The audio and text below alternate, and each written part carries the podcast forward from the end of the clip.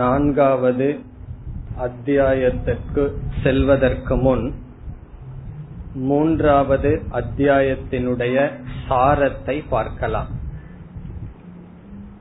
மூன்றாவது அத்தியாயம் அத்தியாயமானது அர்ஜுனனுடைய கேள்வியுடன் துவங்கியது. முதல் இரண்டு ஸ்லோகங்கள் அர்ஜுனனுடைய கேள்வி. அர்ஜுனனுடைய கேள்வி என்னவாக இருந்தது? ஞானம் கர்மம் என்று இரண்டு சாதனைகள் இருந்தால் இதில் ஞானமானது மோட்சத்தை கொடுக்கும் என்ற பட்சத்தில் என்னை ஏன் ஞானத்துக்காக முயற்சி செய்ய சொல்லாமல் கர்மத்தில் ஈடுபடுத்துகிறீர்கள்? இதுதான் கேள்வி. கர்மம் என்ற சாதனை, ஞானம் என்ற சாதனை சொல்லப்பட்டது. இதில் ஞானம் மோட்சத்தை கொடுக்கும் என்றால் என்னை ஏன் கர்மத்தில் செயலில் ஈடுபடுத்துகிறீர்கள்? இதுதான் அர்ஜுனனுடைய கேள்வி. இனி மூன்றாவது ஸ்லோகத்திலிருந்து ஏழாவது ஸ்லோகம் வரை பகவானுடைய பதில். முதல் இரண்டு ஸ்லோகம் கேள்வி, மூன்று முதல் ஏழு வரை பகவான் இந்த கேள்விக்கு பதில் சொல்கின்றார். பகவானுடைய பதில் என்ன? நேரடியாக பதில் சொல்லாமல் லோகேஸ்மின் த்விவிதா நிஷ்டா என்று ஆரம்பித்தார்.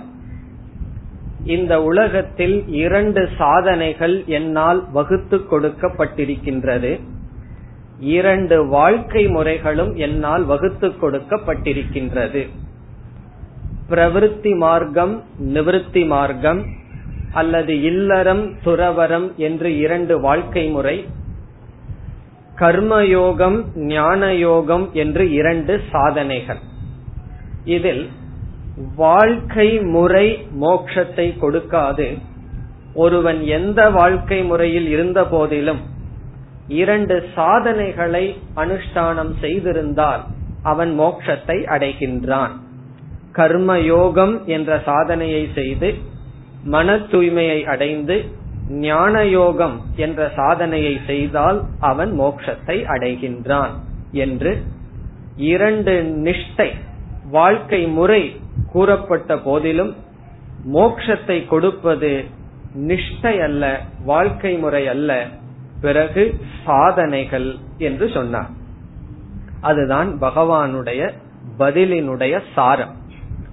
பதிலினுடைய சாரமானது மோட்சத்தை அடைய நாம் எந்த ஆசிரமத்தில் இருக்கின்றோம் என்பது நிர்ணயம் செய்யாது, என்ன சாதனைகளை நாம் செய்கின்றோம் என்பது நிர்ணயம் செய்கின்றது. அதில் முதல் கர்மயோகம் என்ற சாதனை, பிறகு ஞான யோகம், கர்மத்தை துரத்தல் என்பது. பிறகு மீண்டும் அர்ஜுனனுக்கு சந்தேகம் இருக்கலாம். அப்படி இருக்கையில் ஞானயோக சாதனையை நான் செய்கின்றேனே, எதற்கு கர்மயோக சாதனையை நான் செய்ய வேண்டும் என்று மீண்டும் அர்ஜுனனுக்கு சந்தேகம் இருக்கலாம். ஆகவே பகவானுடைய பதிலில் என்ன சொன்னார்? கர்மயோகம் செய்யாமல் ஞான யோகத்திற்கு வர முடியாது. கர்மயோகத்தின் மூலம் ஒருவன் தன்னை தூய்மைப்படுத்தினால்தான் அவனால் ஞான யோகத்திற்கு வர முடியும் என்று, கர்மத்தை ஆரம்பிக்காமல் கர்மத்தை விட முடியாது என்றார். பிறகு யாரும் செயலற்று இருக்க முடியாது, அவர்களுடைய குணத்தினால் ஏதோரு செயலில் ஈடுபடுத்தப்படுவார்கள் என்று கூறி இனி ஒரு முக்கியமான கருத்தை சொன்னார். பக்குவம் அடையாமல் கர்மத்தை ஒருவன் விட்டு விட்டால் அவன் மித்யாச்சாரனாக ஆகிவிடுவான். மித்யாச்சாரன் என்றால் உடலளவில் வெளியுலகத்தில் அவன் துறந்தவனாக இருக்கின்றான், மனதளவில் துறந்தவனாக இருக்க முடியாது. ஆகவே கர்மத்தை துறப்பதினால் வருகின்ற அபாயத்தையும் பகவான் சுட்டி காண்பித்தார். பக்குவம் இல்லாமல் துறவரத்துக்கு ஒருவன் வந்தால் அது அவனுக்கும் சமுதாயத்திற்கும் கேடு விளைவிக்கும் என்று சொன்னார். பிறகு அடுத்த தலைப்பானது எட்டாவது ஸ்லோகத்திலிருந்து பதினாறாவது ஸ்லோகம் வரை கர்ம யோகம், எட்டு முதல் பதினாறு வரை. அர்ஜுனனிடம் என்ன சொன்னார்? கர்மத்தை செய்யாமல், கர்மயோகம் செய்யாமல் ஞான யோகத்திற்கு வர முடியாது என்றார். அப்பொழுது கேள்வி வரும், கர்மயோகம் என்றால் என்ன? கர்மத்தை செய்தாலும் பந்தம், கர்மத்தை விட்டாலும் பந்தம். காரணம், மித்யாச்சாரன் ஆகிவிடுவான். கர்மத்தை செய்தால் பாப புண்ணியத்தை கொடுத்து பந்தப்படுத்தும். அப்பொழுது கர்ம யோகத்தை செய்ய வேண்டும் என்றார். என்ன கர்ம யோகம் என்ற கேள்விக்கு இந்த ஸ்லோகங்களில் பகவான் விளக்கினார். முதலில் என்ன சொன்னார்? கர்ம யோகம் என்பது நம்முடைய கடமையை செய்வது என்பது முதல் கருத்தாக சொன்னார். நியதம் குரு கர்மத்துவம், உன்னுடைய கடமையை நீ செய்தல் கர்மயோகம் என்று சொன்னார். இதிலிருந்து நம்மிடமிருந்து வருகின்ற செயல்கள் ராகத்வேஷத்திலிருந்து வராமல் கர்த்தவ்ய புத்தி, செய்ய வேண்டும் என்ற உணர்வில் தோன்றியதை நாம் செய்ய வேண்டும் என்பது கர்மயோகத்தின் முதல் கருத்து. இரண்டாவது கருத்து, யஜ்ஞார்த்தாத் கர்மணோன்யத்ர என்ற இடத்தில் பாவனையை பற்றி பகவான் பேசினார். எப்படிப்பட்ட செயலை செய்ய வேண்டும் என்றால் கடமையை செய்வது, எப்படிப்பட்ட பாவனை வைக்க வேண்டும் என்றால் ஈஸ்வர அர்ப்பணமாக கடமையை செய்ய வேண்டும். காமிய கர்மத்தை ஆரம்பத்தில் செய்தாலும் இறைவனுடைய பிரசாத புத்தியுடன் அந்த பலனை நாம் ஏற்றுக்கொள்ள வேண்டும் என்று சொன்னார். இனி அடுத்ததாக கர்மயோகத்தில் பகவான் பேசியது, ஐந்து விதமான யஜ்ஞங்கள் நாம் பார்த்தோம். தேவ யஜ்ஞம், பித்ரு யஜ்ஞம் என்கின்ற யஜ்ஞ ரூபமான வாழ்க்கை கர்மயோகம் என்று பகவான் பேசினார். அதற்கு அடுத்ததாக கர்மயோகத்தினுடைய கருத்தாக தர்மோ ரக்ஷதி ரக்ஷிதக என்பதை பார்த்தோம்.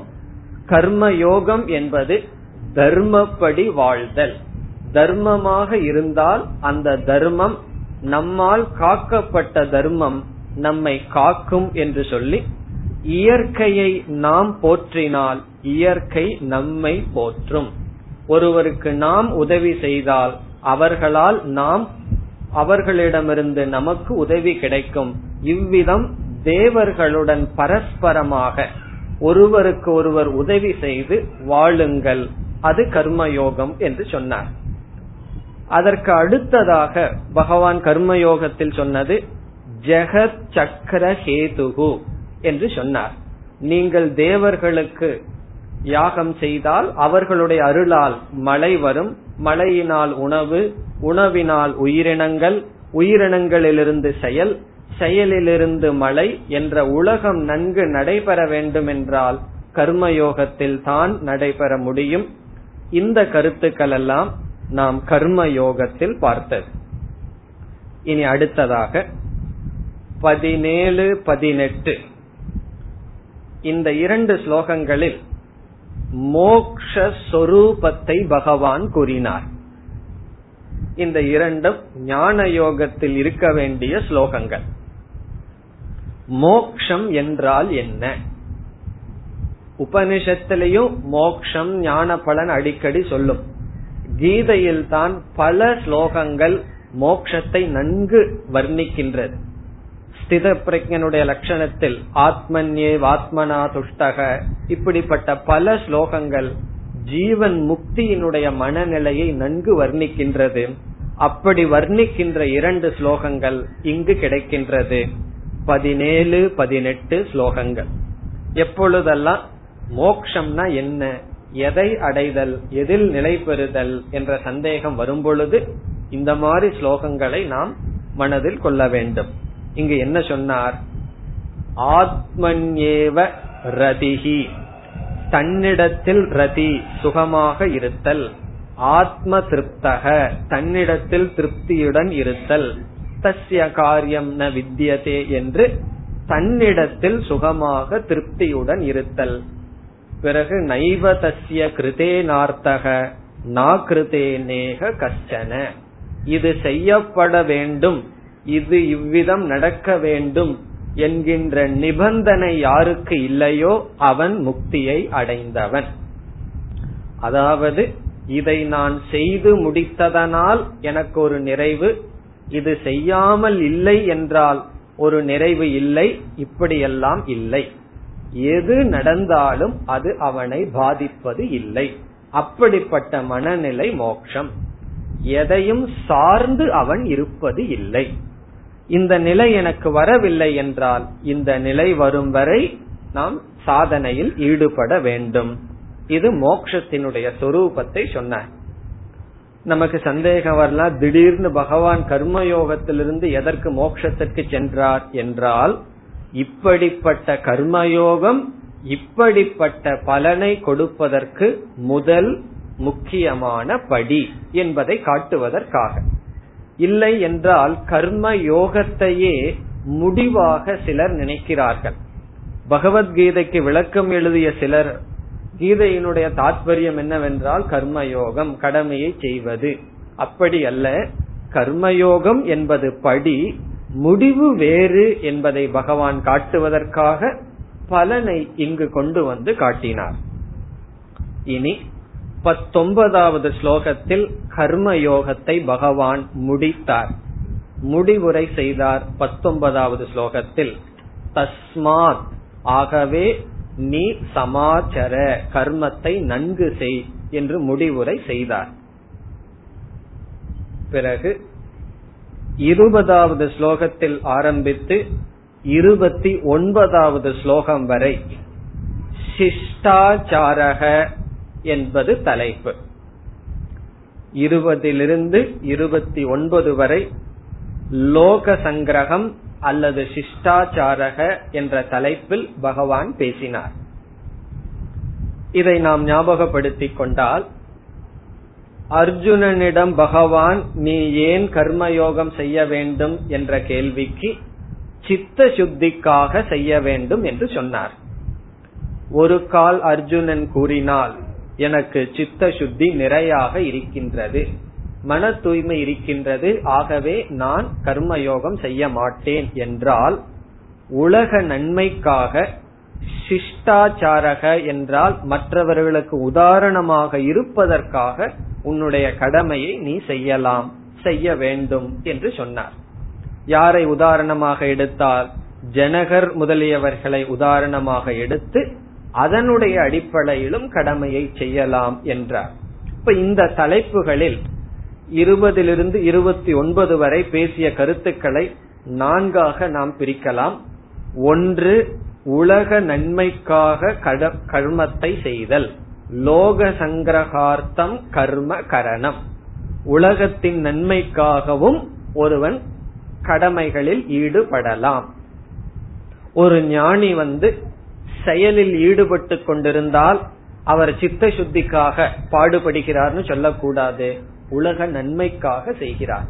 அதே ஞானி ஞானத்துக்கு முன்னாடி செயல்ல இருக்கும் போது, குரு குலத்திலிருந்து பணிவு செய்து கொண்டிருக்கும் பொழுது, பணிவிடை செய்யும் பொழுது கர்மயோகம்.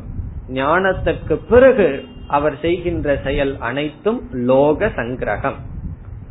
இரண்டாவது சிஷ்டாச்சாரக என்ற கருத்தை பகவான் அறிமுகப்படுத்தினார்.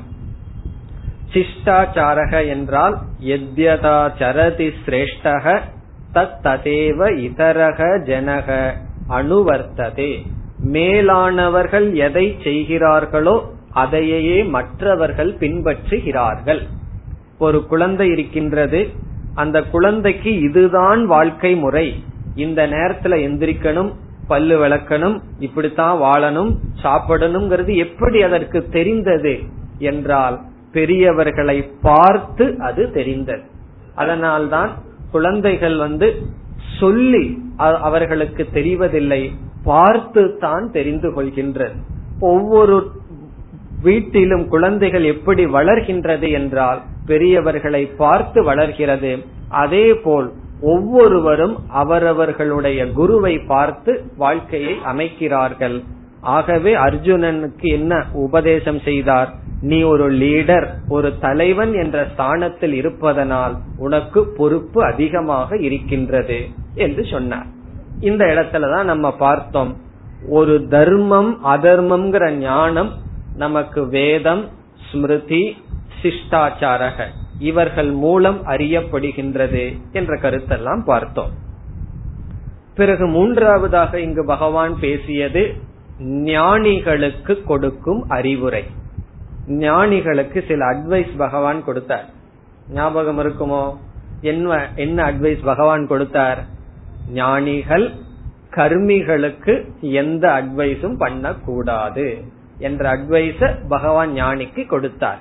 அதாவது யாருக்கு போகத்திலும் உள்ள பொருளை சேர்ப்பதிலும் அதிக பற்று இருக்கிறதோ அவர்களிடம் வைராகியத்தை பற்றி பேசக்கூடாது, கர்மத்தை நிந்தனை செய்யக்கூடாது, காமிய கர்மத்தில் ஈடுபடுத்த வேண்டும் என்றெல்லாம் பகவான் சொன்னார். அப்படி செய்தால் என்ன ஏற்படும் என்றால் அவர்கள் அந்த ஆசையை துறக்க மாட்டார்கள், மித்யாச்சாரர்களாக ஆகிவிடுவார்கள். ஆகவே பகவான் ஞானிக்கு கொடுத்த அறிவுரை ந புத்தி பேதம் ஜனயே, யாருடைய புத்தியையும் பேதத்தை உண்டு செய்ய கூடாது. அதனுடைய பொருள் கர்மத்தை நிந்திக்க கூடாது. யாராவது காமியமா பிரார்த்தனை செய்கிறார்கள், எத்தனையோ ஆசைப்பட்டு கோயிலுக்கு போறார்கள், விரதம் இருக்கிறார்கள், அதை எதுவுமே தவறு என்று சொல்லக்கூடாது. அவர்கள் அதன் மூலமாகத்தான் பக்குவப்பட்டு வர வேண்டும். இனி கடைசியாக இந்த தலைப்பில் ஞானி அஞ்ஞானி இவர்களினுடைய செயலை பகவான் ஒப்பிட்டு பேசினார்.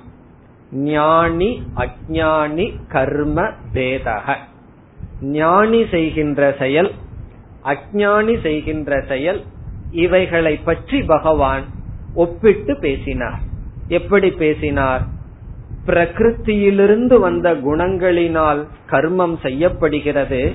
அகங்கார விமூடாத்மா, அகங்காரத்தினால் மோகத்தை அடைந்தவன் கர்த்தா இதி மன்யதே, தன்னை கர்த்தா என்று நினைத்துக் கொள்கின்றான்.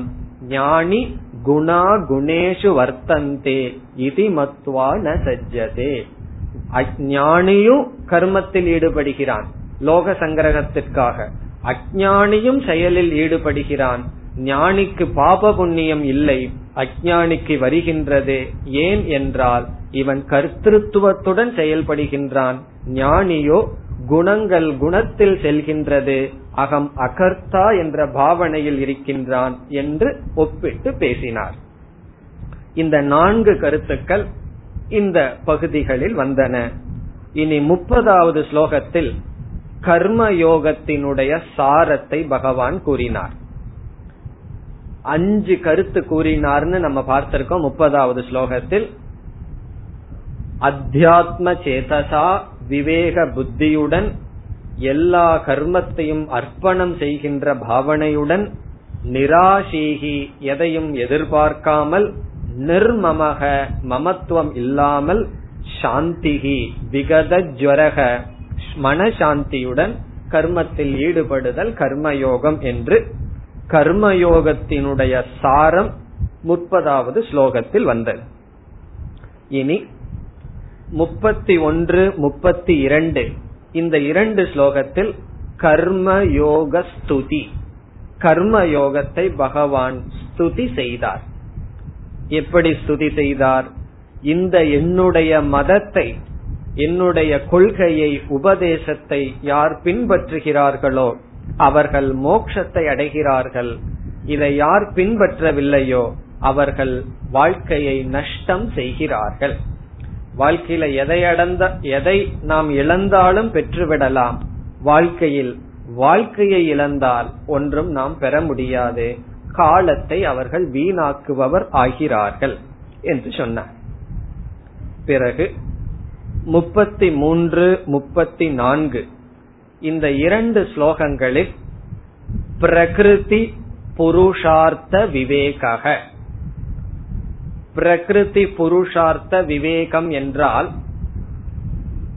சுய முயற்சி அல்லது அவர்களுடைய பாப புண்ணியம், எதனால் ஒருவன் செயலில் ஈடுபடுகிறான், விதவிதமாக மனிதர்கள் வாழ்வதற்கு என்ன காரணம், சதிருஷம் சேஷ்டதே ஸ்வஸ்யாஹா பிரகிருதேர் ஞானவானபி, ஞானியும் கூட அவனுடைய சுபாவப்படி வாழ்கின்றான். அந்த சுபாவத்தை தான் பகவான் பிரகிருதி என்ற சொல்லில் சொன்னார். ஞானியும் கூட அவரவர்களுடைய பிரகிருதி படி வாழ்கிறார்கள். நிக்ரஹ கிம் கரிஷ்யதி, அதை ஏன் நாம் தடை செய்ய வேண்டும் என்று சொல்லி பிறகு உடனே என்ன சொன்னார், ராகத்வேஷங்கள் இந்திரியங்களில் இருக்கின்றன, அதனுடைய வசத்துக்கு செல்லக்கூடாது என்று சொன்னார். இந்த கருத்தையும் நாம் விளக்கமாக பார்த்தோம். இதில் என்ன முடிவுக்கு நம்ம வந்தோம், நம்முடைய சம்ஸ்காரங்கள் ராகத்வேஷத்தை மட்டும் உற்பத்தி செய்யும், அதுல நமக்கு சாய்ஸ் கிடையாது. ராகத்வேஷம் செயலாக மாற வேண்டும் என்றால் புருஷார்த்தத்தினுடைய துணை இருக்க வேண்டும். ஆகவே நமக்கு எப்படிப்பட்ட எண்ணங்கள் வருகிறது என்பதில் நம் தேர்ந்தெடுக்க முடியாது, அது செயலுக்கு கொண்டு வராமல் காப்பாற்ற வேண்டும் என்று பார்த்தோம். இனி முப்பத்தி ஐந்தாவது ஸ்லோகத்தில் பரதர்ம தியாக. பரதர்ம தியாக என்றால் என்ன? ஸ்வதர்மத்தை செய்வது கர்மயோகம், பரதர்மத்தை செய்யாமல் இருப்பதும் கர்மயோகம் என்று சொன்னார். பரதர்மம்னா எது நம்ம செய்யக்கூடாதோ அது அதர்மமாக இல்லை, ஆனால் மற்றவர்களுடைய தர்மம் அதை நாம் செய்யக்கூடாது. உதாரணமாக சந்நியாசி ஒருவன் சந்நியாச ஆசிரமத்தில் இருந்து கொண்டு பொருளை ஈட்டுதல் என்கின்ற இல்லறத்தினுடைய தர்மத்தை பின்பற்றினால் அது பரதர்மம். பொருளை ஈட்டுவது அதர்மம், நிஷித்த கர்மம்னு சொல்லப்படவில்லை, ஆனால் அது இனி ஒருவருடைய தர்மத்தை செய்யக்கூடாது. பிரம்மச்சாரியாக இருக்கின்ற மாணவன் பொருளை ஈட்டுதல் அல்லது அரசியலில் ஈடுபடுதல் இது பரதர்மம், அதை செய்யக்கூடாது. அந்த பரதர்மமே அதர்மமாக ஆகின்றது, அதுவும் கர்மயோகம் என்று சொன்னார். பிறகு முப்பத்தி ஆறாவது ஸ்லோகத்தில் அர்ஜுனனுடைய கேள்வி. அர்ஜுனன் மீண்டும் என்ன கேள்வி கேட்டான்?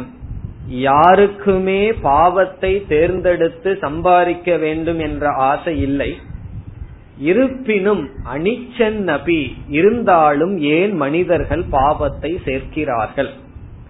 ஒரு மகா பாபியிடம் போய், அவனுக்கு அந்த பாப புண்ணியத்துல நம்பிக்கை இருக்கணும், அவனிடம் போய் உனக்கு பாபம் வேண்டுமான்னு கேட்டா அவன் வேணும்னு சொல்லுவானா? வேணும்னு சொல்றான்னு வச்சுக்கோமே.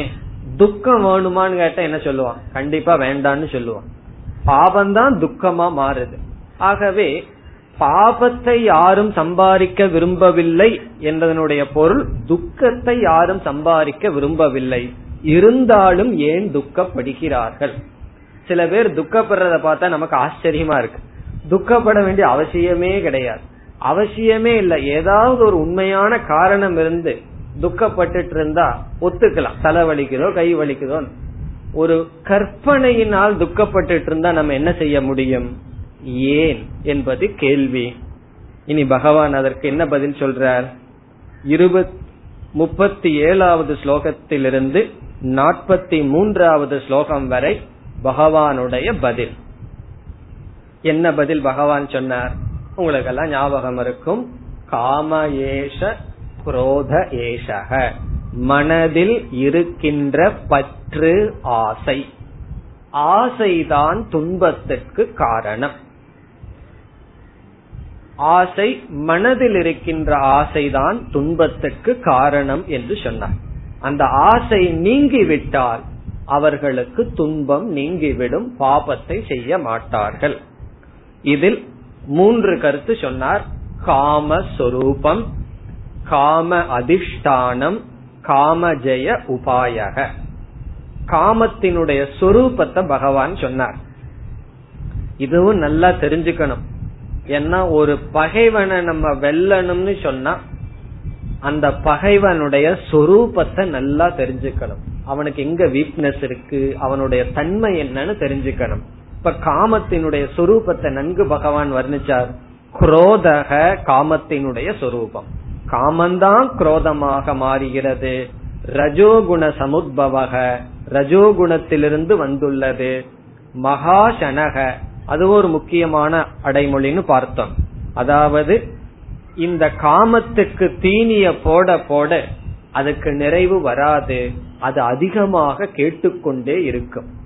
அதனாலதான் குழந்தைகளா இருக்கும் போது நம்ம மனசுல அவ்வளவு துக்கம் இல்லை, அதிக அனுபவங்கள் இல்ல, அதிக ஆசைகள் கிடையாது. நீர்னா ஏதோ ரெண்டு மூணு பொருள் பால் அதோட சரி. ஆனா வயது ஆக ஆக என்ன ஆகுதுன்னா அதிக அனுபவங்கள் வர வர காமத்துக்கான பொருள்கள் அதிகரித்து கொண்டே இருக்கின்றது. ஒரு குழந்தைய வந்து ஒரு சின்ன பழைய டப்பாவை கொடுத்து அதை திருப்திப்படுத்திடலாம். அவன் ஒரு இருபது முப்பது வருஷத்துக்கு ஆனதுக்கு அப்புறம் அவனை திருப்தி படுத்தணும்னா எவ்வளவு பொருள் கொடுக்க வேண்டியது இருக்கு. ஆகவே ஒரு சிறு குழந்தை சிறு பொருளை திருப்தி அடைஞ்சிருது. கடைசியில என்ன வேணும்னா பொருள் முக்கியம் இல்ல, திருப்தி தான் வேணும். அப்ப நம்ம எப்படி முன்னேறிட்டு இருக்கிறோமா பின்னேறிட்டு இருக்கிறோமா? வயது ஆக ஆக சிறு குழந்தையா இருக்கும்போது சிறு பொருள்கள்ல திருப்தி, பெருசாக ஆக எவ்வளவு பொருளும் திருப்தியை கொடுக்கவில்லை. ஞானி என்னன்னா தரோகோ ஒரு மரத்தினுடைய நிழல்ல திருப்தி அடைஞ்சிடுறார். இப்ப ஞானியும் குழந்தைக்கு சமமா ஏன் சொல்றதுன்னா ஒரு பொருளும் இல்லாமல் திருப்தியை அடைகிறார்கள். காமத்தினுடைய சுரூபம் திருப்தியை அடையாது. இதெல்லாம் சொல்லி பகவான் காமத்தினுடைய இருப்பிடத்தை சொன்னார். இந்திரிய மனோ புத்திகி அஸ்ய அதிஷ்டானம். பொருள்ல காமம் கிடையாது. நம்முடைய இந்திரியம், நம்முடைய மனம், நம்முடைய புத்தியில் என்று சொன்னார். பிறகு இந்த காமத்தை வெல்வதற்கு என்ன உபாயம்? இரண்டு உபாயம் சொன்னார். முதல் உபாயம் சமக தமக, இந்திரிய கட்டுப்பாடு மன கட்டுப்பாடு. இரண்டாவது உபாயம் ஆத்ம ஞானம். கடைசி இரண்டு ஸ்லோகத்தில் ஆத்ம ஞானத்தை உபாயமாக சொல்லி காமத்தை வெல்ல வேண்டும். ஜகிஷத்ரும் மகாபாகோ காமரூபம் துராசதம். இப்ப எப்படி முடிச்சார் மூன்றாவது அத்தியாயத்தை? துராசதம், மிக மிக கடினமாக வெல்லக்கூடிய இந்த ஆசையை நீ வென்றுவிடு. ஜகின கொன்றுவிடு, வென்றுவிடு. காமரூபம் பகவான் ஏற்றுக்கொள்றார். இது அவ்வளவு சாதாரணமான விஷயம் அல்ல என்று ஏற்றுக்கொள்றார். அதனாலதான் உபனிஷத் வந்து ஞானிகளுக்கு ஒரு வார்த்தை சொல்லும், தீரக அப்படின்னு ஒரு வார்த்தை. உபனிஷத்துக்கு பிடித்த வார்த்தை. அடிக்கடி தீரன் தீரன்னு சொல்லும். யாரு தீரன்னா சாதாரண மனிதன் செய்ய முடியாததை செஞ்சா தீரன்னு சொல்லுவோம். இந்த காமத்தை வெல்லுதல் என்பது சாதாரண விஷயம் அல்ல. அத பகவான் ஏற்றுக்கொண்டு வெல்ல முடியும், அதற்கான உபாயத்தையும் கூறி இந்த அத்தியாயத்தை முடித்தார். இந்த அத்தியாயத்துக்கு கர்மயோகம் என்ற பெயர். யோகம் என்றால் சாதனை, கர்ம என்றால் நம்முடைய கடமைகள் செயல்கள். நம்முடைய கடமைகளையே சாதனையாக பயன்படுத்துதல் என்பது பொருள். இனி நாம் நான்காவது அத்தியாயத்திற்குள் செல்லலாம். ஸ்ரீ பகவானுவாச்ச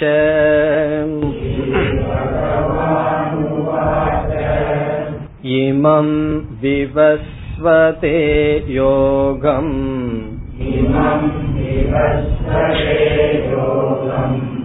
ப்ரோக்தவானஹமவ்யயம்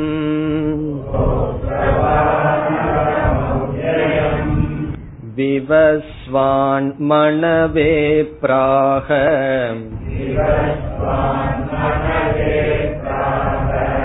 மனோரிக்ஷ்வாக வேப்ரவீத்.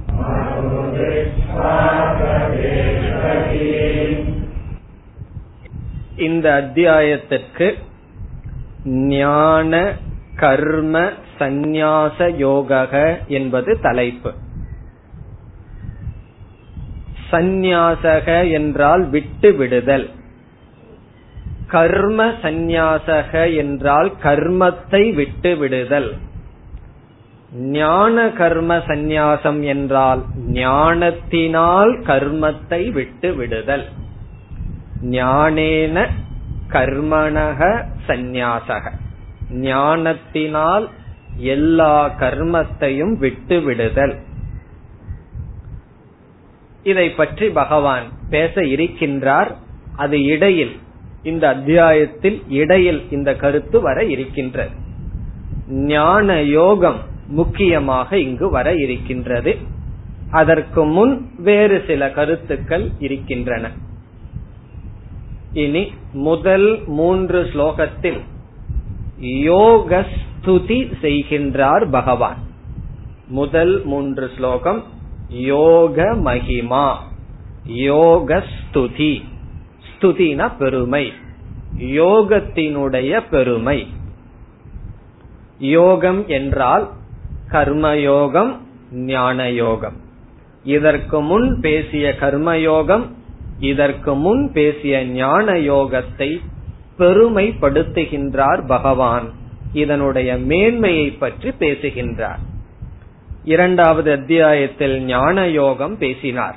ஞான யோகம் என்றால் ஆத்மாவை தெரிந்து கொள்கின்ற உபாயம், சிரவணம், மனனம், நிதித்தியாசனம்.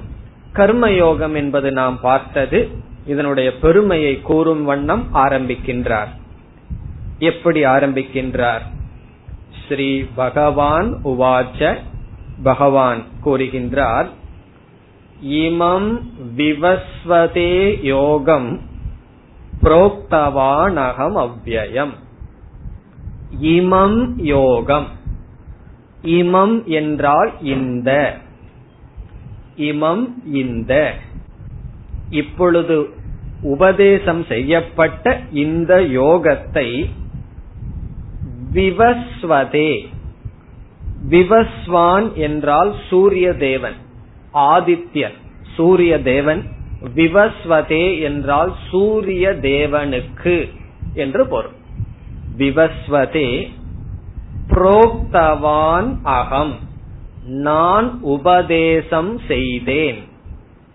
அகம் என்று பகவான் தன்னை சொல்றார்.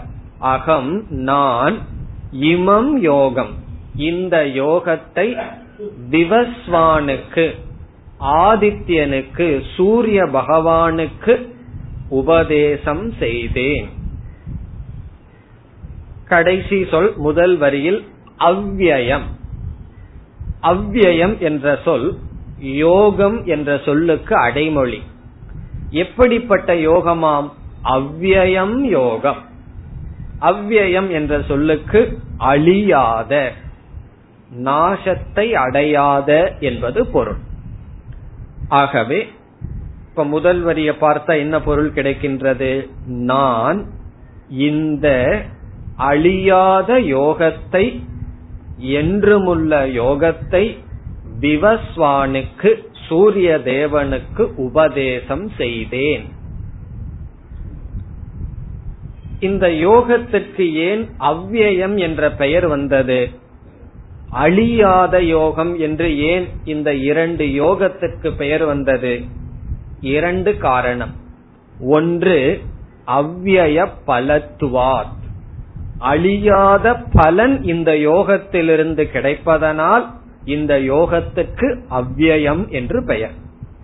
ஏன்னா அவ்யயம்ங்கிற வார்த்தையை பகவான் யோகத்திற்கு அடைமொழியா போட்டிருக்கார். நார்மலா இந்த அவ்யயம்ங்கிற சொல்லு பிரம்மத்திற்கு அடைமொழி. பிரம்மந்தான் அவ்யயம், அழியாததுன்னு சொல்லுவோம். பிறகு ஏன் யோகத்திற்கு அவ்யயம்ங்கிற சொல் வருகிறது என்றால் அழியாத பிரம்மத்தை இது அடைய வைக்கின்ற காரணத்தினால் இந்த யோகத்திற்கு அவ்யயம் என்று பெயர். இப்ப அவ்யய பலத்துவார், அழியாத பலத்தை இது கொடுப்பதனால். இனி இரண்டாவது பொருள் அவ்யயம் என்று சொல்வதற்கு காரணம் அவ்யய வேத மூலத்துவாத், அழியாத வேதத்தை மூலமாக கொண்டது இந்த யோகம். இந்த யோகம் பகவானுடைய கற்பனையோ பகவானுடைய புத்தியிலிருந்தோ வந்தது அல்ல. இது அழியாத வேதத்தை வேதத்தை மூலமாக கொண்டது.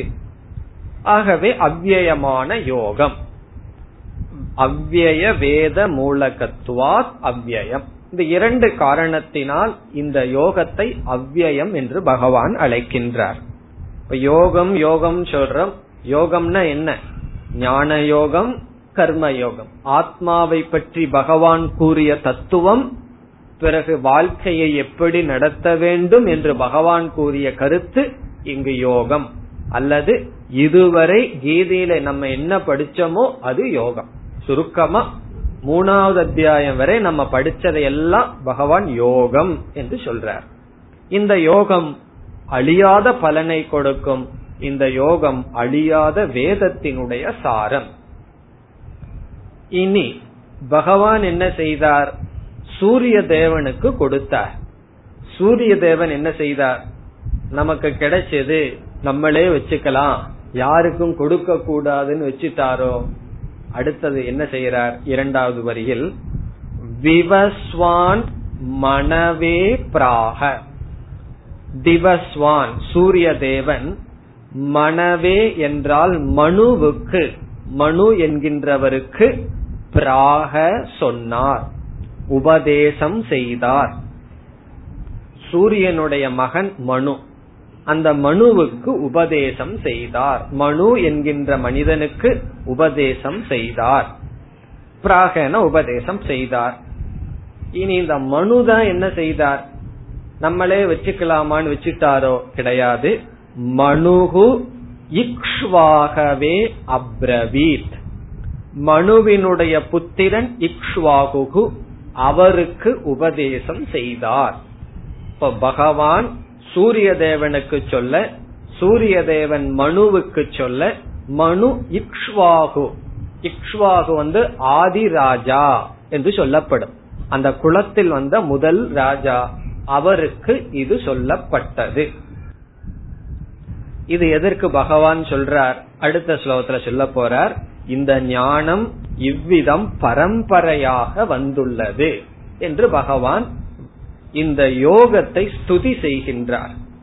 இனி அடுத்த கேள்வி, ஏன் இது க்ஷத்திரிய பரம்பரையில் வர வேண்டும்? இங்கெல்லாம் ராஜாக்கள் பேரா வருகின்றது.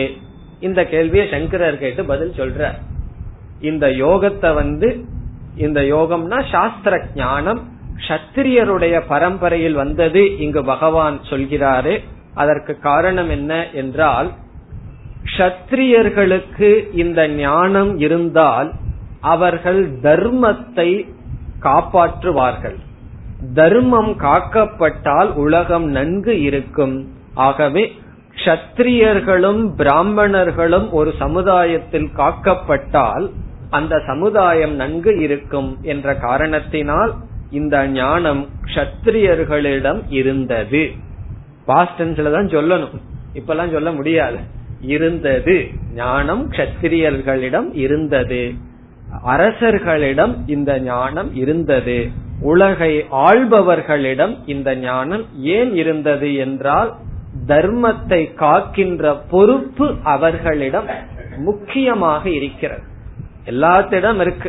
வைசியனும் தர்மத்தை காப்பாற்றலாம், அவனுடைய வியாபாரம் ஒழுங்கா செஞ்சு அவன் தர்மத்தை காப்பாற்றுகின்றான். குறிப்பாக ஒரு நாட்டில், ஒரு சமுதாயத்தில் தர்மம் நன்கு காக்கப்படுகிறது என்றால் அது க்ஷத்திரியர்களிடம் செல்கின்றது. ஒரு நாட்டில் தர்மம் அதிகமாக காக்கப்படவில்லை என்றால் அந்த நாட்டினுடைய அரசர்கள் சரியில்லை. இப்ப நாட்டை கெடுக்கணும்னா நாட்டை கெடுக்க வேண்டாம், அரசர்களை கெடுக்கலாம். அரசர்கள் கெட்டவர்களாக இருந்தால் நாடு அழியும், அரசர்கள் நல்லவராக இருந்தால் நாடு முன்னேறும். ஆகவே சங்கரர் சொல்றார், தர்மத்தை காக்க வேண்டும் என்று பகவான் நினைத்து க்ஷத்திரிய பரம்பரையில் இந்த ஞானத்தை கொடுத்தார். பிறகு இரண்டாவது ஸ்லோகத்தில் மீண்டும் பகவான் சொல்கின்றார், ஏவம் பரம்பரா ப்ராப்தம்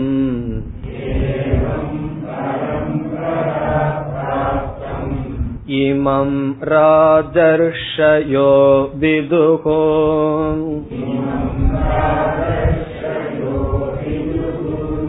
சகாலே நேஹ மகதாம்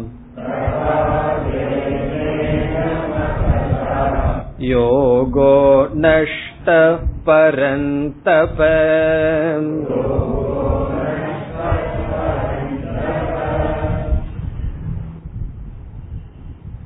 ஏவம் இவ்விதத்தில் பரம்பரா பிராப்தம் இமம் யோகம்.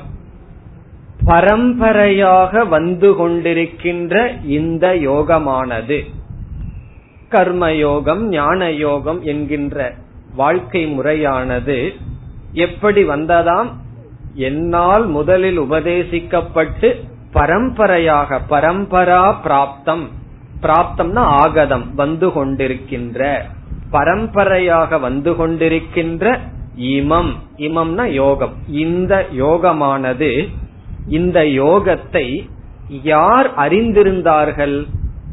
கர்மயோகம், எப்படி வாழ வேண்டும், எது தர்மம் எது அதர்மம், எதை நீக்க வேண்டும், பிறகு மனிதனுடைய வாழ்க்கையில் லட்சியம் என்ன, எது சாதனை எது சாத்தியம், இப்படிப்பட்ட ஞானம் இந்த முழு உலகத்தை எப்படி கையாண்டால் ஒருவன் நற்கதி அடைவான், இந்த பூர்ண ஞானத்தை யார் அறிந்திருந்தார்கள்? ராஜர்ஷயஹ விதுகு, விதுகுன்னு அறிந்திருந்தார்கள். யார்? ராஜரிஷிகள். ராஜர்ஷயஹ என்றால் ராஜரிஷிகள். ராஜரிஷிகள் இதை அறிந்திருந்தார்கள். ராஜரிஷிகள் என்றால் ராஜாவாகவும் ரிஷிகளாகவும் வாழ்ந்து கொண்டிருந்த க்ஷத்திரியர்கள். ராஜானக ரிஷயஹச்ச, ராஜாவாகவும் இருந்தார்கள், அதே சமயம் ரிஷிகளாகவும் வாழ்ந்தார்கள். வாழ்ந்த ராஜாக்கள் ஜனகர் முதலியவர்கள் இந்த ஞானத்தை அறிந்திருந்தார்கள். ஜனகர் அஸ்வபதி என்று நம்ம புராணத்தில எல்லாம் படிச்சோம்னா விதவிதமான அரசர்களுடைய வாழ்க்கையை நாம் படிக்கின்றோம். தசரதன், சிபி, ஜனகர், அஸ்வபதி, எப்படி தர்மத்திற்கு அவர்கள் வாழ்க்கையை அர்ப்பணித்தார்கள், தர்மமே வாழ்க்கையாக கொண்டிருந்தார்கள். ஆகவே ராஜ ரிஷிகள், ராஜாவாகவும் ரிஷிகளாகவும் இருந்தவர்கள். ஒரு விளக்காசிரியர் ராஜாங்கிற சொல்லுக்கும் ரிஷிங்கிற சொல்லுக்கும் அழகான லட்சணம் கொடுக்கிறார். யாரு ராஜாவா? ஐஸ்வர்ய சம்பத்திகி ராஜத்துவம். ஒருத்தன் ராஜான்னு சொன்னா அவங்கிட்ட என்ன இருக்கணும்? ஐஸ்வர்யம், நல்ல சொத்து இருக்கணும், அது ராஜா. நாடு செழிப்பா வச்சிருக்கிறது ராஜா என்பதனுடைய பெருமை.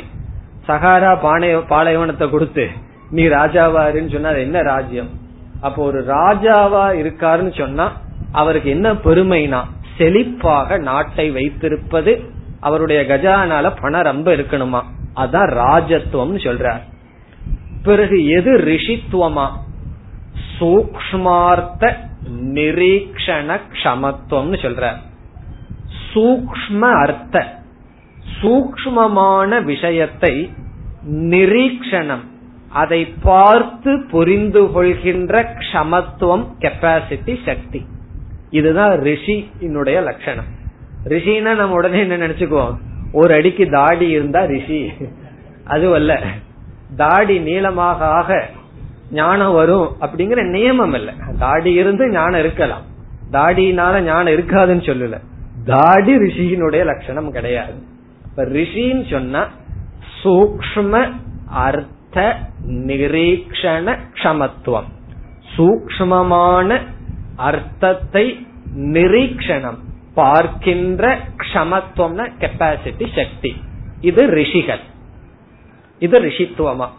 இப்படி ரிஷிகளாகவும் ராஜாக்களாகவும் இருந்திருந்தார்கள். இதெல்லாம் நம்ம மகாபாரத படிச்சோம் அப்படின்னா, மகாபாரதங்கிறது ஒரு கதை தான், ஆனா அது கதைகளுக்குள்ள கதையா இருக்கும். எப்படின்னா பீஷ்மர் சும்மா இருக்கிறது இல்லை, பல விதமான கதைகளை சொல்லி சொல்லி அர்ஜுனனுக்கு தர்மத்தை போதிக்கின்றார், அர்ஜுனனுக்கு யுதிஷ்டருக்கும். இப்ப பீஷ்மர் கிட்ட ரொம்ப கதை இருக்கு, அது மகாபாரதத்துக்குள்ள வருகின்றது. இவர் இப்படி வாழ்ந்தார், இவர் இப்படி வாழ்ந்தார்னு சொல்லி எந்த ஒரு தர்மத்தை பீஷ்மர் உபதேசிப்பதற்கு முன் உடனே ஒரு எவிடன்ஸ கொடுத்துறார். இந்த தர்மத்தை இப்படி ஒருவர் வாழ்ந்து காட்டினார், இது வெறும் கற்பனை அல்ல என்று ஒவ்வொரு கதையின் மூலமாக விதவிதமான அரசர்கள் எவ்வளவு சூக்ஷ்மமாக தர்மத்தை தெரிந்து வாழ்ந்திருந்தார்கள். அப்படி ரிஷிகள் இந்த ஞானத்துடன் இருந்தார்கள். இது முதல் வரி கேட்கறதுக்கு திருப்தியா இருக்கு. இரண்டாவது வரியில அதிருப்திகரமான விஷயத்த பகவான் சொல்ல போற.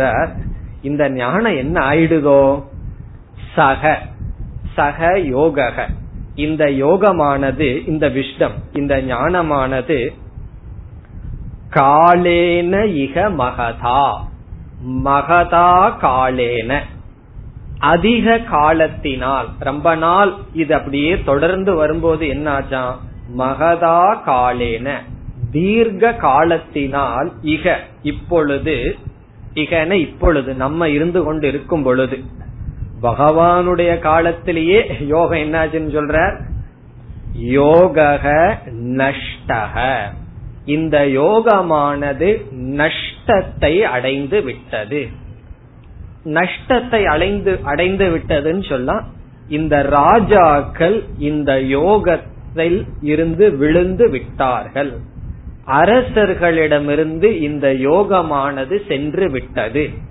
பிறகு எங்க இருக்குன்னா, ஏதோ இமயமலத்து அடியில ஒன்னு ரெண்டு ரிஷிகள் கிட்ட, சன்னியாசிகள் கிட்ட மட்டும் இந்த ஞானம் இருந்து வந்து வருகிறது, சமுதாயத்திலிருந்து இந்த ஞானம் சென்று விட்டது. இது இன்னைக்கு சொல்லல பகவான், அவரு காலத்துல சொல்றாரு. இன்னைக்கு இருக்கிற நிலையை பார்த்தா என்ன சொல்லுவாரோ தெரியல. யோக நஷ்டக பரந்தப, பரந்தபான ஹே அர்ஜுன, ஹே அர்ஜுனா, யோகமானது நஷ்டத்தை அடைந்து விட்டது.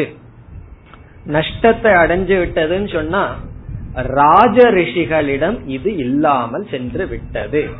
யார் இந்த உலகத்தை பாதுகாக்க வேண்டுமோ அவர்களிடம் இந்த யோகம் இல்லாமல் சென்று விட்டது. ஒரு நீதிபதிக்கு என்ன என்ன குவாலிபிகேஷன் இருக்கணும், ஒரு நீதியை சொல்லணும்னு சொன்னா அவர் புஸ்தகத்தை பார்த்து சொல்றதா இருந்தா நீதிபதி எதற்கு, அதே நம்ம புஸ்தகத்தை பார்த்து வக்கீலே சொல்லிடலாம், இந்த லா படி நீ தான் குற்றவாளின்னு சொல்லலாம். ஜட்ஜினுடைய பொசிஷன் என்னன்னு சொன்னா, உண்மையை கண்டுபிடித்து சொல்வது. உண்மையை கண்டுபிடிக்கணும்னு சொன்னா எவ்வளவு தூரம் அவருடைய வாழ்க்கையும் சிந்தனையும் தர்மம் படி இருக்க வேண்டும். அப்படி யார் தர்மத்தை நிர்ணயம் செய்வார்களோ, செய்ய வேண்டுமோ, அவர்களுடைய வாழ்க்கையும் புத்தியும் தர்மப்படி இருக்க வேண்டும். அவர்களிடமே தர்மம் இல்லை. நீதிபதினு சொன்னா எல்லாமே, நீதிபதி ஆகட்டும் அரசியல்வாதிகள் ஆகட்டும். அதனாலதான் ஒருவர் சொன்னார், அந்த காலத்துல எல்லாம் கோர்ட்ல போய் ஒருத்தர் ஜெயிச்சுட்டா என்ன சொல்லுவாங்களாம், நீ இந்த கேஸ வின் பண்றதுக்கு வக்கீலுக்கு எவ்வளவு கொடுத்தன்னு கேட்பார்களாம். இன்னைக்கு வக்கீலுக்கு எவ்வளவு கொடுத்தன்னு கேட்கறது இல்ல, எவ்வளவு கொடுத்தன்னு யாருகிட்டயோ கேட்பார்களாம். அது நீங்களே, நான் சொல்லல. அப்படி இவருக்கு எவ்வளவு கொடுத்து இந்த கேஸ ஜெயிச்சங்கிற அளவு மாறி இருக்குன்னு சொன்னா என்ன, நீதியை சொல்பவர்களிடம் அவர்களுக்கு நீதி தெரியவில்லை. அப்படி யோகமானது நஷ்டத்தை அடைந்து விட்டது. முதல் வரியில் ராஜரிஷிங்கிறதுக்கு ஒரு அர்த்தம் பார்த்தோம், ராஜாவாகவும் ரிஷிகளாகவும் இருப்பவர்கள்னு சொல்லி. வேறொரு விளக்காசிரியர், சங்கரர் இந்த பொருள் தான் எடுத்துக்கிறார், வேறொரு விளக்காசிரியர் இனி ஒரு அர்த்தம் சொல்றார், இது ராஜாக்களும் ரிஷிகளும் அறிந்திருந்தார்கள் சொல்றார். ராஜாக்களும் அறிந்திருந்தார்கள், ரிஷிகளும் அறிந்திருந்தார்கள் பிரிச்சு சொல்றார். ஆனா பொதுவான பொருள், ரிஷிகளாக வாழ்ந்து கொண்டிருக்கின்ற அரசர்கள் இதை அறிந்தார்கள். காலப்போக்கில், காலத்தினால் யோகமானது நஷ்டத்தை அடைந்து விட்டது. ஏன் நஷ்டத்தை அடைந்தது? சங்கரர் பதில் சொல்கின்றார், அஜிதேந்திரியான் பிராப்திய. இது சங்கரர் கொடுக்கிற காரணம். இந்த யோகம் நஷ்டம் அடைந்ததற்கு காரணம் என்ன? இந்த ஞானம் மனிதனிடமிருந்து சென்று விடுவதற்கு என்ன காரணம்? அஜிதேந்திரியான் பிராப்திய நஷ்டக. ஜிதேந்திரியக என்றால் இந்திரிய ஒழுக்கமாக வாழ்பவன், அஜிதேந்திரியக என்றால் யார் இந்திரிய ஒழுக்கம் இல்லையோ அவர்களிடம் இந்த யோகம் சென்றது, இந்த யோகம் நஷ்டத்தை அடைந்தது. அப்ப இங்கு சங்கரர் வந்து சமுதாயத்தினுடைய ஒழுக்க கேட்டுக்கு அல்லது இந்த பெரிய உயர்ந்த ஞானம் மக்களிடம் இல்லாமல் செல்வதற்கு என்ன காரணம் என்பதற்கு இந்திரிய ஒழுக்கமின்மை என்று சொல்கின்றார். அது உண்மைதானே. இந்த காலத்துல எதையாவது கண்ணை திறந்து பார்க்க முடியுதா? மேகசைனையோ புஸ்தகத்தையோ ரோட்ல போகும்போது போஸ்டரையோ பார்க்க முடியுமா? இந்திரிய ஒழுக்கம் எங்கு இல்லையோ அங்கு இந்த ஞானமானது தங்காது. அதனால சொல்றார் அஜிதேந்திரியான் பிராபிய, ராஜாக்களாக இருந்தவர்கள் அவர்கள் என்று இந்திரிய கட்டுப்பாட்டை இழந்தார்களோ அப்பொழுதே இந்த ஞானமானது இழக்கப்படும். அது யாராக இருந்தாலும் இந்திரிய ஒழுக்கம் இருக்கும் வரை இந்த அறிவு இருக்கும், இந்திரிய ஒழுக்கம் இல்லாத பொழுது இந்த ஞானம் இருக்காது. இனி நஷ்டமான யோகத்தை பகவான் என்ன செய்கின்றாராம்? அடுத்த ஸ்லோகத்தில் சயேவாயம் மயா தேத்யம்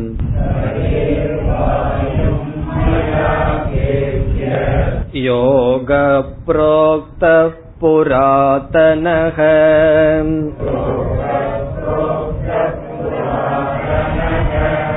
பக்தோசி மே சகா சேதி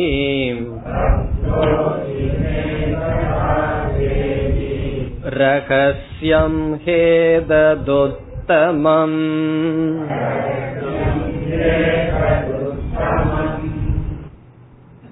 இந்த ஸ்லோகத்தில் பகவான் எந்த யோகமானது ஒரு காலத்தில் ரிஷிகளெல்லாம் அறிந்து வாழ்க்கையை நன்கு வாழ்ந்து வந்தார்களோ அந்த யோகம் காலப்போக்கில் எது நஷ்டத்தை அடைந்து விட்டதோ, யோகமே இல்லாம போச்சுன்னு பகவான் சொல்லல, ஏன்னா இதற்கு முன்னாடிதானே அவ்வியம்னு சொன்னார், அழியாத யோகம் அது நஷ்டத்தை அடைந்ததோ அதே யோகத்தை இப்பொழுது நான் உனக்கு சொன்னேன் என்று சொல்றார். சொல்கிறேன் அல்ல, நான் உனக்கு சொன்னது அந்த யோகம்தான். எந்த யோகம்? எந்த யோகத்தை நான் முதலில் பகவான் சூரியனுக்கு சொல்லி பரம்பரையாக வந்ததோ, எந்த யோகம் நஷ்டமடைந்ததோ அதை மீண்டும் உனக்கு நான் சொல்கின்றேன் என்று சொல்றார். சயேவ அயம் யோகஹ, சஹ ஏவ அதே யோகத்தை, அயம் யோகஹ இந்த யோகத்தை, மயா தே அத்ய ப்ரோக்தஹ மயா என்னால், தே துப்யம் உனக்கு, புரோக்தக சொல்லப்பட்டது உபதேசிக்கப்பட்டது. எப்பொழுது? அத்திய இப்பொழுது. சயேவ அயம் யோகஹ அதே இந்த யோகமானது என்னால் இப்பொழுது இங்கு உனக்கு உபதேசிக்கப்பட்டது. பிறகு மீண்டும் யோகத்திற்கு ஒரு லட்சணம் சொல்றார், புராதனக. புராதனகன்னு சொன்னா தொன்று தொட்டு வருவது, புராதனம் என்றால் தொன்று தொட்டு வருவது, அழியாமல் வந்து கொண்டிருக்கின்ற யோகம். அதுக்கு ஒரு உதாரணம் சொல்லுவார்கள், ஓல்டு வைன் நியூ பாட்டில் ஏதோ சொல்லுவார்களே அது போல. உதாரணம் சரியில்லாட்டியும் அதே கருத்து தான். பாட்டில் புதுசு, இப்ப நான் சொல்ற வார்த்தைகள் புதுசு, ஆனா யோகம் வந்து பழையது, அது அந்த காலத்திலிருந்தே வந்தது. ஆனால் நான் சொல்கின்ற இப்பொழுது சொன்ன வார்த்தைகள் புதிதே தவிர யோகமானது புராதனக என்றும் அழியாமல் இருந்தது. இதிலிருந்து என்ன பகவான் சொல்ல விரும்புகின்றார் என்றால், நான் உபதேசம் செய்த யோகமானது வேத மூலம் இப்படிப்பட்ட மகிமையான யோகத்தை நான் உனக்கு உபதேசம் செய்தேன்.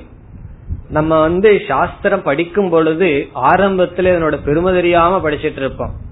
அதனுடைய பெருமை தெரிந்து கொள்ள வேண்டும் என்று இதனுடைய மகிமையை பகவான் கூறுகின்றார். இந்த ஞானம் வாழ்க்கை, இந்த ஞானம் இல்லாத வாழ்க்கை நம்ம கற்பனை பண்ணி பார்க்கணும் எப்படி இருக்கும் சொல்லி.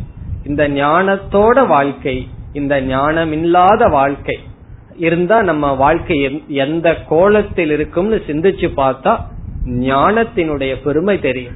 ஞானம்னா கீதை மட்டுமல்ல, பெற்றோர்கள் நம்மை வளர்த்திய விதம், நமக்கு சொன்ன பண்பாடுகள், இந்த பண்பாடு பண்பாடு இந்த ஞானத்துடன் என்னுடைய வாழ்க்கை, இந்த பண்பாடு ஞானம் இல்லாத என்னுடைய வாழ்க்கை எப்படி இருக்கும்னு பார்த்தோம்னா இந்த ஞானத்தினுடைய பெருமை நமக்கு தெரியும்.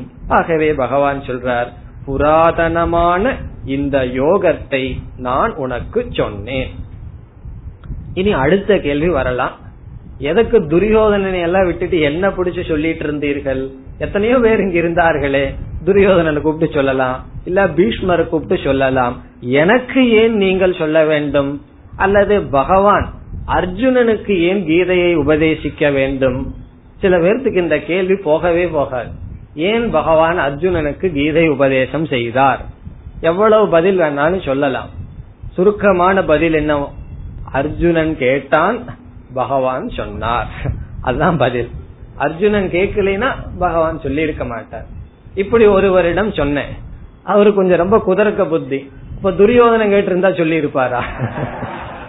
அர்ஜுனன் கேட்டான், நான் உங்களிடம் விளக்கமான பதில் கேட்கிறேன், அர்ஜுனனுக்கு என்னென்ன நல்ல குணம் இருக்குன்னு சொல்லு, இந்த காரணத்தினால அர்ஜுனனுக்கு சொன்னார்னு சொன்னா.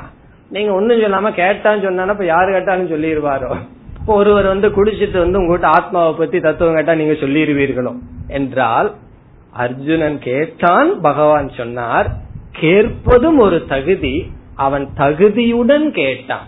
அப்போ ஒரு வார்த்தையை நம்ம சேர்த்துக்கணும், அர்ஜுனன் தகுதியுடன் கேட்டான், பகவான் சொன்னார். அர்ஜுனன் தகுதி இல்லாமல் இருந்திருந்தால் கேட்டிருக்க மாட்டான். அப்படி கேட்டிருந்தாலும் பகவான் சொல்லியிருக்க மாட்டான். ஆனால் அடுத்த பதில் என்னன்னு சொன்னா தகுதியுடன் கேட்டான். என்ன தகுதி? அதான் சாஸ்திரத்துல நம்ம பார்க்கிறோம். அந்த தகுதியை இங்கு பகவான் சொல்றார். என்ன தகுதியுடன் அர்ஜுனன் பகவானிடம் கேட்டான்? பக்தஹ அசி, நீ என்னிடத்தில் பக்தனாக இருக்கின்ற காரணத்தினால் உனக்கு சொன்னேன். பக்திக்கு ஒரு ஆசிரியர் இங்க அழகான லட்சணம் கொடுக்கிறார். பக்தினா என்னன்னா சரணாகதி புத்திஹி பக்திஹின்னு சொல்றார். பக்தினா நம்ம ஏதோ எமோஷனல் நினைச்சிட்டு இருப்போம். சரண புத்திஹி, பகவானிடம் சரணடைகின்ற அறிவு, ஆட்டிடியூட், அதுதான் பக்தியா. அப்படி என்ன முழுமைய அர்ஜுனன் பகவானை சரணடைந்தான். கார்பண்ய தோஷோ உபகத ஸ்வபாவகங்கிற ஸ்லோகத்தை நம்ம படிச்சோம் சொன்னா, அப்படிப்பட்ட சொல் அர்ஜுனனிடமிருந்து வரணும்னு சொன்னா அர்ஜுனனுடைய மனசை நம்ம பிடிக்கணும். கீதை படிச்சு பகவானுடைய மனசை பிடிக்கிறதுக்கு முன்னாடி அர்ஜுனனுடைய மனசை பிடிக்கணும். அவன் எப்படிப்பட்ட மனநிலைக்கு சென்றான், இப்படிப்பட்ட மனநிலைக்கு சென்றிருந்தால்தான் இப்படிப்பட்ட சொல் அவனிடமிருந்து வந்திருக்க முடியும்.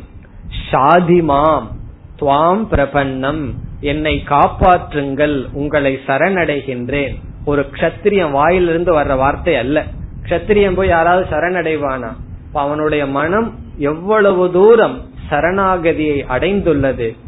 ஆகவே பகவான் சொல்றார், நான் உனக்கு சொன்னேன். இது சாதாரண விஷயம் அல்ல.